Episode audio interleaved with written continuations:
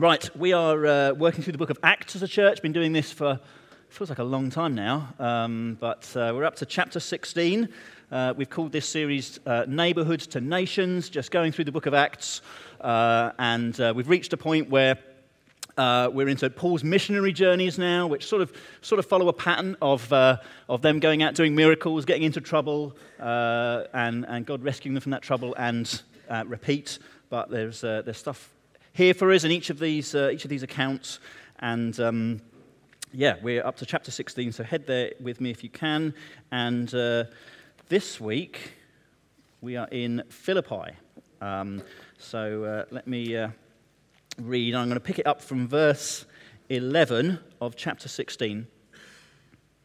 And uh, in this account this week, we're going we're gonna look at three, uh, Luke, the writer of, of Acts, gives us really three case studies. So it's obviously uh, gives us the early church, the, the story of the book of Acts, you know, Jesus ascended, risen from the dead, ascended into heaven, and now we're into the, the, the story, the account of the early church. And uh, so there's obviously a lot of uh, case studies and stories of, of how the early church was built, because um, the early church wasn't built on, uh, you know, Christians kind of uh, you know, moving from church to church. It was built from people coming to know, coming to know Jesus, coming to faith, um, and like we've heard about this morning. And so Luke here in this chapter 16 just gives us three, three case studies. Clearly, there were many more uh, believers, people coming to faith, but he just gives us three case studies for us to look at in our time this morning. So, verse 11.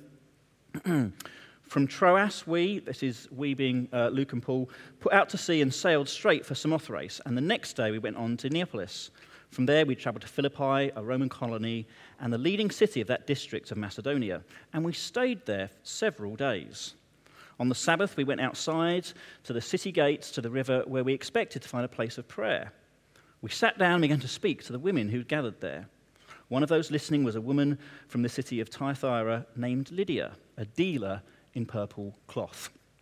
Don't, first of all, just don't, your picture there, when you, you, know, you read kind of a, a dealer in purple cloth, you may picture like a, uh, you know, haberdashery, kind of a reel of cloth and a, a, knife and, and just selling bits. It's not that at all. You think, think of a, uh, uh, the closest I guess we would get to think of a high end boutique. Purple, it's the color of royalty, you know, wealth. So think of a, high end boutique uh, several thousand years ago.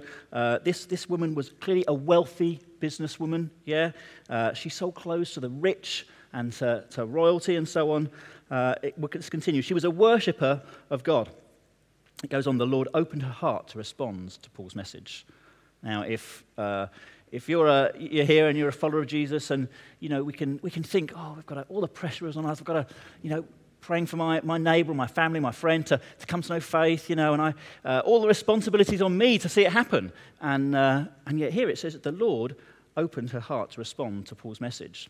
We heard about uh, Amanda and Jill earlier on, and uh, uh, you know, Jill did her part. She, she offered to pray for Amanda. But it, was, wasn't Jill who opened Amanda's heart. It wasn't Jill who, uh, who kind of did all the, all the heavy lifting there, as it were. She, she played her part, was obedient, prayed for her, but it was God who opened her, Amanda's heart. And so for us, when we we think about sharing our faith and we think, how to, oh, it just seems so terrifying. And, and yeah, I know the Bible says be prepared to give an answer, but I don't always have the right answer. I don't know what the right answer is. Well, it's the answer is to be obedient, is to, to give our account, to be a witness, to say what, what God has done in our life. But it's the Lord who opens people's hearts.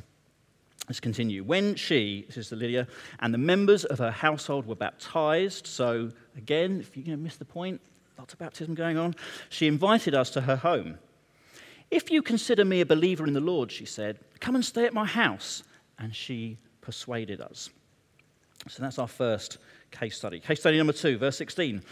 Once, when we were going to a place of prayer, we were met by a female slave who had a spirit by which she predicted the future.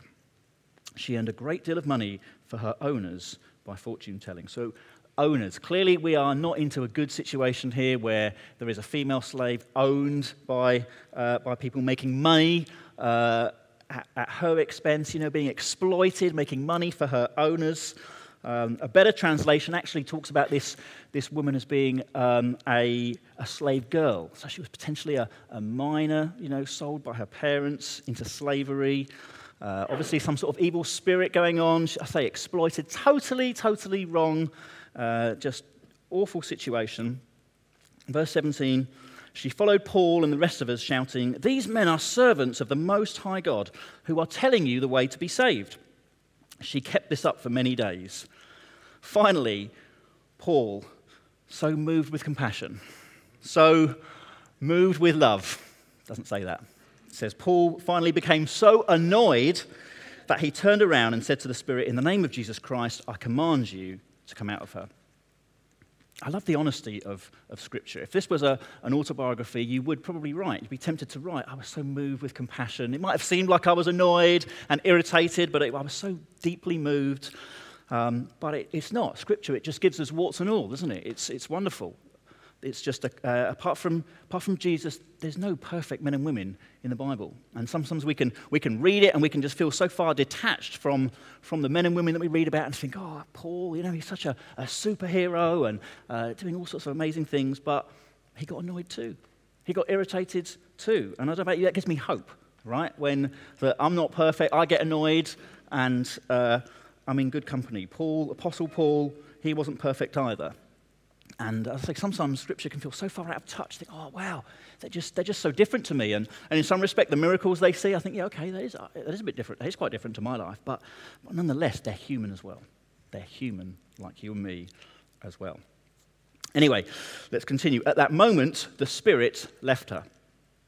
When her owners realized their hope of making money was gone, they seized Paul and Silas and dragged them into the marketplace to face the authorities. They brought them before the magistrates and said, These men are Jews and are throwing our city into an uproar by advocating customs unlawful for us Romans to accept or practice. Interesting, they, they didn't say the real reason they were uh, annoyed. They didn't say, oh, our, you know, she's no longer able to make money for us. You know, we've been exploiting this girl and, and now she, she can't make money for us. They say, oh, no, no, they've been, these, these men are troublemakers. They've been causing uproar. Verse 22 the crowd joined in the attack against Paul and Silas, and the magistrates ordered them to be stripped and beaten with rods. After they'd been severely flogged, they were thrown into prison, and the jailer was commanded to guard them carefully. No trial, but severely beaten with rods. And, uh, you know, these guys have taken a beating, and the, the jailer, he's, uh, he, he's told by the magistrate to guard them carefully. So, you know, clearly the, the miracles, the reputation of these, these men warranted them to be, you know, extra special treatment, as it were, in jail. You know, guard them carefully. And uh, it says in 20, verse 24 when he received these orders, he put them in the inner cell and fastened their feet in the stocks. And here comes our third case study. At about midnight, Paul and Silas were praying and singing hymns to God, and the other prisoners were listening to them. Suddenly, there was such a violent earthquake that the foundations of the prison were shaken.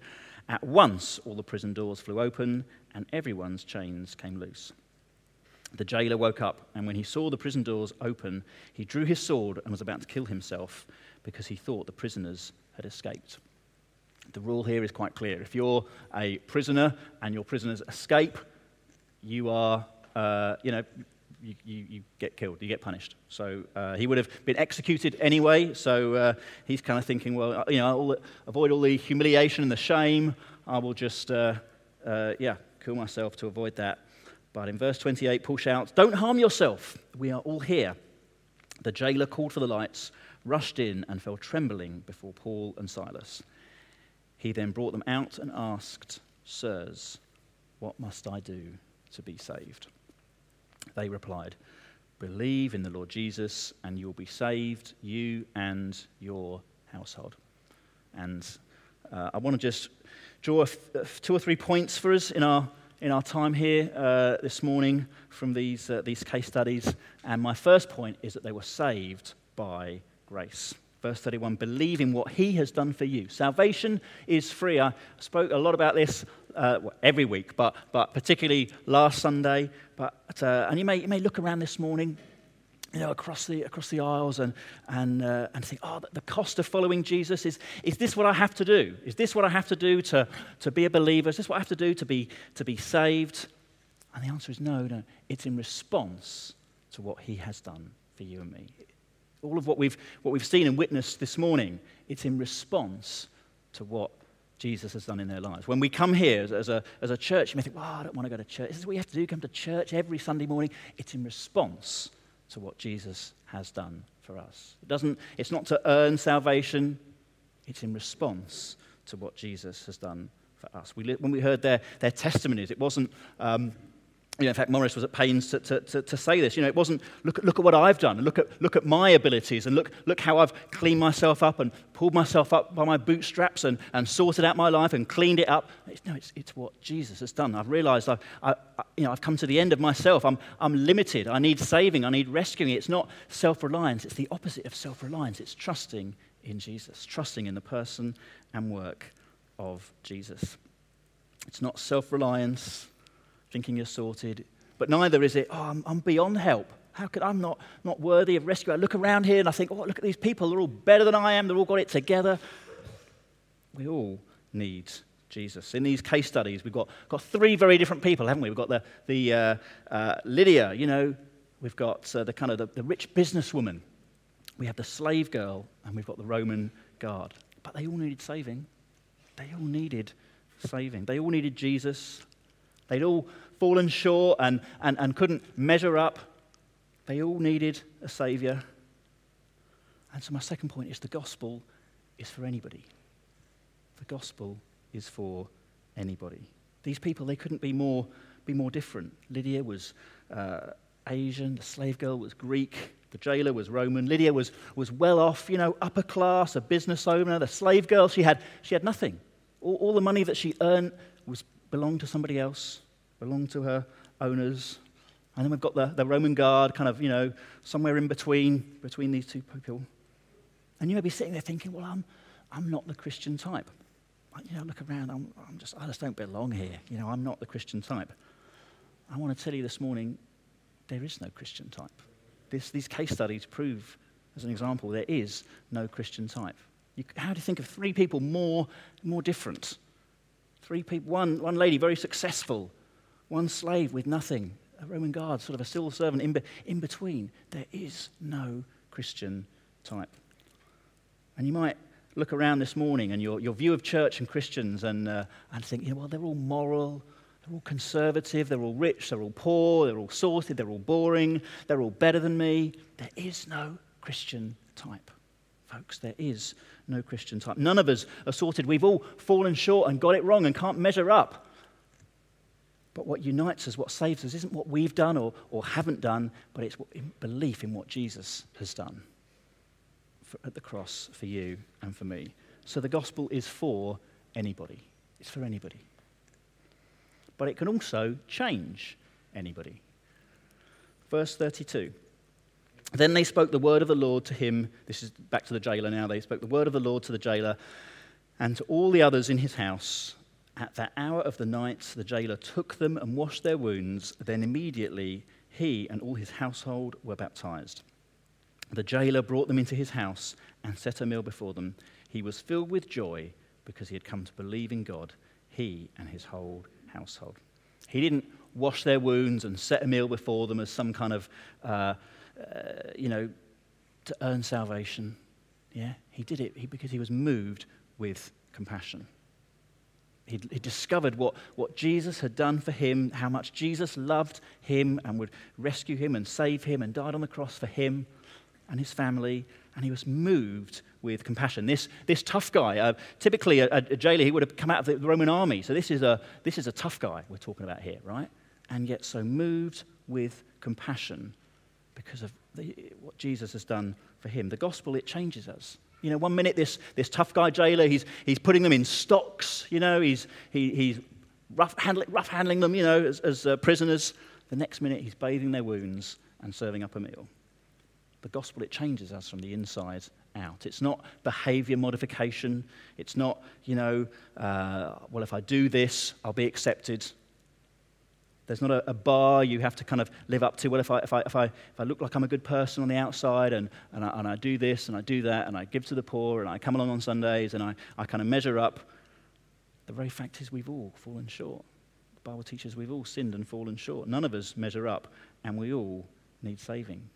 But when we, when we come to know Jesus, when we, like we've heard about this morning, when we, when we come to faith, when we come to say, oh, yeah, I believe in Jesus, that, that he died and rose for me and he loves me, then it says that it gives us a new heart, a new heart with, with new desires. And these folk, Morris and, and Manda, who got baptized this morning, they're not perfect now, just like the rest of us, okay? If you're thinking, uh, sorry to disappoint, if you're thinking they're, they're going to be perfect now, they're just like you and me, if, who follow and follow Jesus, they're being made perfect, right? We're all, if those who know Jesus are being made perfect. But, but until that day, when we go to be with Him, we're still imperfect. They're still, we, we're still going to get annoyed like Apostle Paul did, right? We're still going to get annoyed. But we're in Christ. We're in Christ. Those who know and follow Jesus believe in what Jesus has done on our behalf. We're in Christ. And by his grace, we're being changed to be more like Jesus. You might not be a believer, you might be far away from, from Christ this morning, but I want to say you're not, far, you're not too far from help. We were all far from God. We all were, but none of us are too far from God. Paul, who, who uh, you know, features heavily in the, in the, in the, well, in the New Testament, but in the book of Acts, and he went around killing Christians. So if you, if you, if you think you're, you're far beyond rescue, oh, look, you don't know what I've done, you don't know my life, you don't know my heart, you don't know the mess, you're in good company. Paul went around persecuting and killing Christians. He can change you, he can change me. This is the God of the Bible. And it's because of his love for them. You see these, these three very different people Lydia, the rich businesswoman, the slave girl, sold into slavery, clearly troubled as well. The jailer, he loved them. Jesus loved them. That's why he willingly went to die on the cross for them, to rescue them. And once you know this, nothing else will, nothing else will ever be enough. I think Amanda touched on it about, about searching for something. In, in, we're all made in the image of God. We're all made, we're all designed to worship and follow Jesus. And when we don't, we, we end up just searching it for in other places, in, relation, in, in human relationships or in, uh, in, in, career, in, in wealth, in, in, in other things. Nothing else will satisfy. Look at the power as well. We look at the, the power to change lives. Three lives changed by the gospel in this, in this account. Three lives radically changed. He has the power to change lives and change circumstances. Paul, Paul and Silas, they were in prison, right? Earthquake, prison doors fly open, they're free. It's a, it's a picture of us, this, this, this scripture of them being broken out of prison. Once we were all captive to sin. We were all captives, unable to free ourselves, unable to, to break free the, the nature of the human condition. And then Jesus, he came to earth died on the cross, lived a perfect life because he loves you, because he loves you and he loves me. That we might be broken out of captivity, we might be set free. Not some escape from prison where the, the authorities are still after us, but free. You're free, free, free. Now go. Well, actually, it's free. Now come. Free. Now, now come. Jesus says, You're free. I've died on your behalf. Now come. You're free to go. I'm not still after you. It's not just free, quick run. It's no free. Come to me. The penalty has been paid by Jesus. And so, really, this morning, I want to just, just to summarize the gospel can reach anyone. Can reach the wealthy elite like Lydia, can reach the poor, exploited girl, let down by her parents, let down by society, really. Can reach the tough guy jailer and it can reach you and me. And the question to you this morning is will you let it? Will you let it? The requirement, as we read back in uh, the early part of this chapter, is to believe in Jesus, to believe in the person and work of Jesus. He's done the rest. Will you let him? Shall we stand? Joe, could you come back up? I'm going to I'm going to pray and lead into communion now.